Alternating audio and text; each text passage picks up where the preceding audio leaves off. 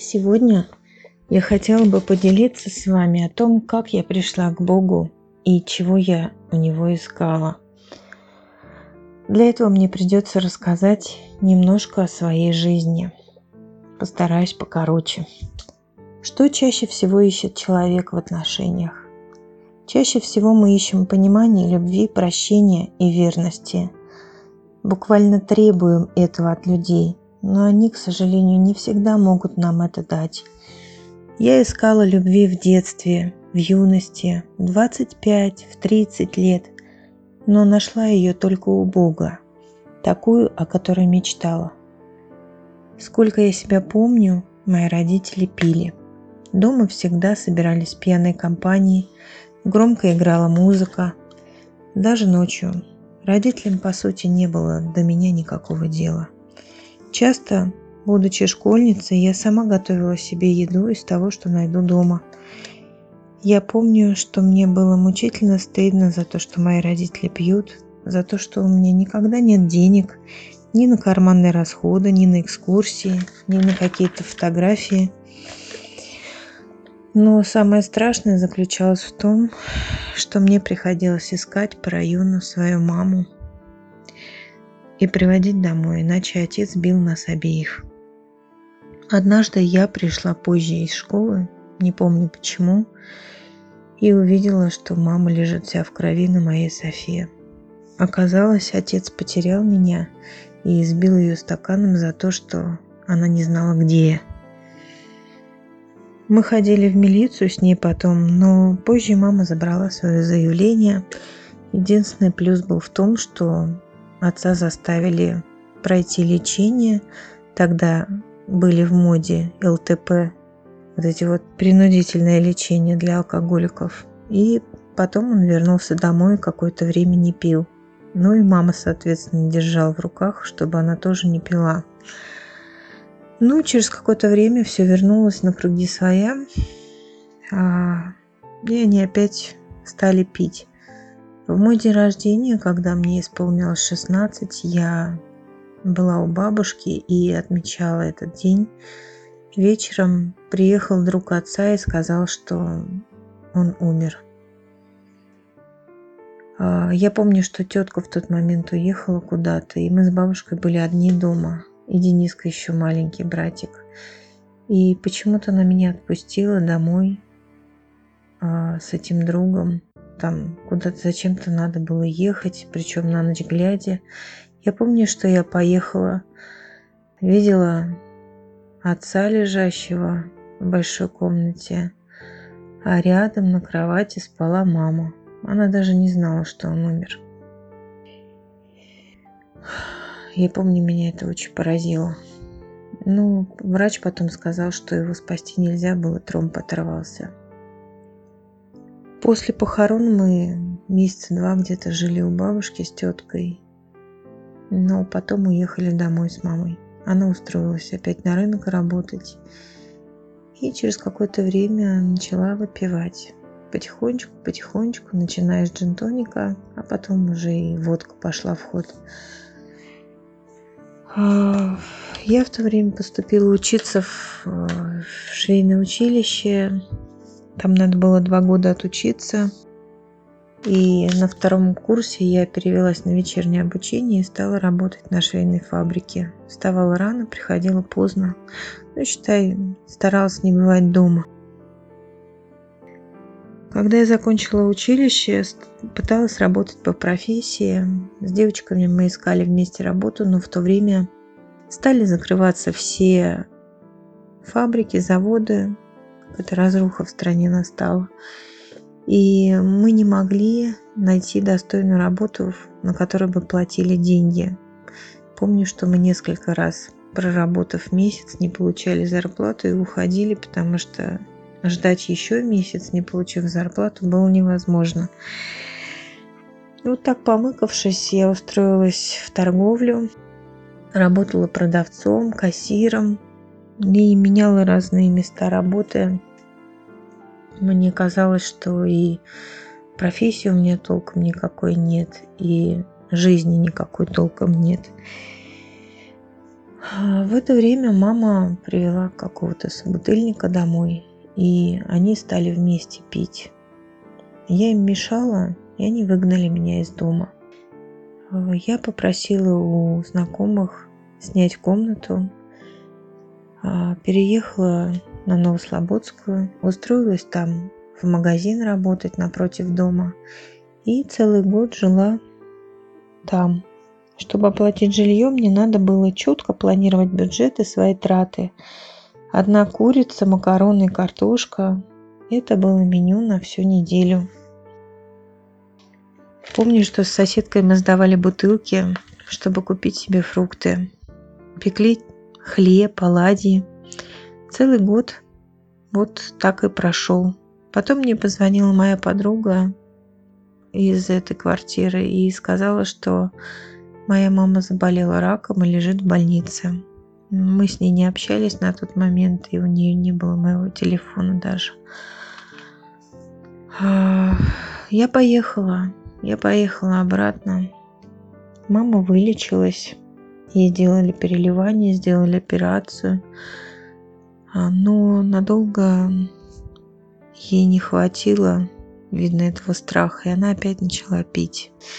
Отношения между нами были разрушены. Я боялась, что она придет пьяная. Я помню, что жила контролем в то время. Каждый вечер я вглядывалась, какая она. Если глаза блестят, значит выпила джин-тоник, и можно ждать запоя. Я знала, когда вызвать врача, я знала, что такое закодировать. Но и мама тоже это знала, и она не боялась. Она, я не знаю, может быть, она не хотела жить тогда. Отношений у нас не было толковых. Можно сказать, что мы ненавидели друг друга. Она могла напиться в тот же день, когда я сделала ей кодировку, заесть лимонами и сказать, что ничего страшного не произойдет. А я боялась, что она умрет. И ненавидела ее за свою жизнь. Дошло до того, что какое-то время я работала, а мама сидела под замком дома и сломала замок, чтобы она не могла его открыть изнутри. Но надолго нас не хватило, я поняла, что это тоже не выход, и тогда я просто перестала с ней разговаривать. Сказала, что у меня больше нет матери, и пусть она живет как хочет. Я просто отпустила это. Я поняла, что больше не могу. Потому что в это время мы прошли и то, что она бросалась на меня с ножом, и бросалась с балкона. Я больше не могла так жить.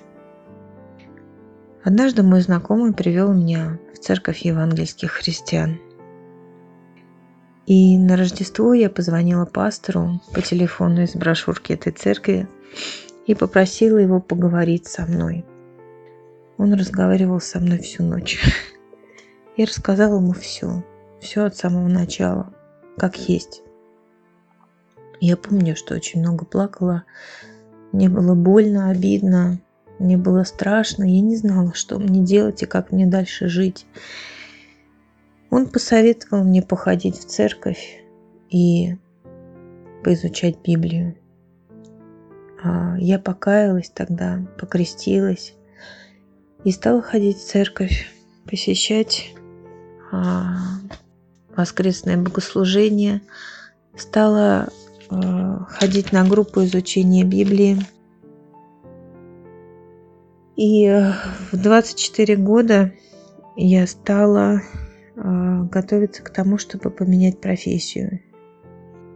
Я просто понимала, что надо что-то менять, но а, какое-то время я даже нигде не работала, а просто служила в церкви, пела в церковном хоре, служила в воскресной школе с детишками и посещала группу «Мама в молитве», где молилась за свою маму. Я верила, что Бог изменит ее так же, как Он изменил меня и мое сердце. И Он это сделал. Однажды мама мне сказала, что Бог ей приснился и показал рай и ад. И сказал выбирать. Она выбрала жизнь, и с тех пор больше 21 года она не пьет вообще. Я помню тот момент, когда она просила у меня прощения за все те годы. И я у нее просила прощения, потому что было очень много ненависти между нами. С тех пор наши отношения намного улучшились, хотя осталось очень много из того, что было в прошлом. я надеюсь, что Бог уберет и это. Тем не менее, я ведь говорила о поиске любви. Я нашла ее у Бога, но мне хотелось найти земную любовь. Я почему-то думала, что муж, например, даст мне больше, чем Бог. А, ну, как-то не складывалось. В 24 года я пошла учиться в педагогический колледж. Пять лет отучилась и закончила его с отличием. Поступила в университет, начав работать в школе. Времени стало совсем не хватать и хотелось уделять ее личному поиску счастья. Мне было уже 30 лет, когда я решила, что найду себе сама мужа и будет все хорошо. Я практически перестала посещать церковь, а занималась только поисками мужа в свободное от работы время.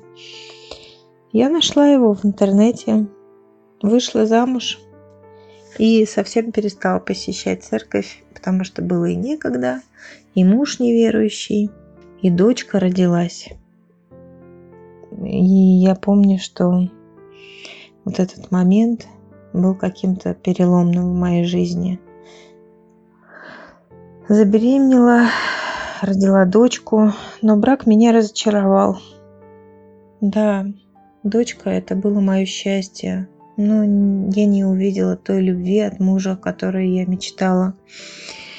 Любви мне муж не смог дать, потому что заменить Божью любовь было невозможно. Постепенно мой муж стал много пить, денег почти не приносил. В декрете я выкручивалась как могла. И когда Ульяшке исполнилось год и четыре месяца, я вышла обратно на работу в школу. Через три года наш брак совсем потерял всякий смысл, потому что не было ни отношений, ни любви, ни уважения, ни заботы с его стороны о нас, как о своих. Все тащила я сколько могла. И в конце концов я поняла, что больше не могу так жить. Я подала на развод. Сама. Я часто обвиняла мужа в том, что случилось.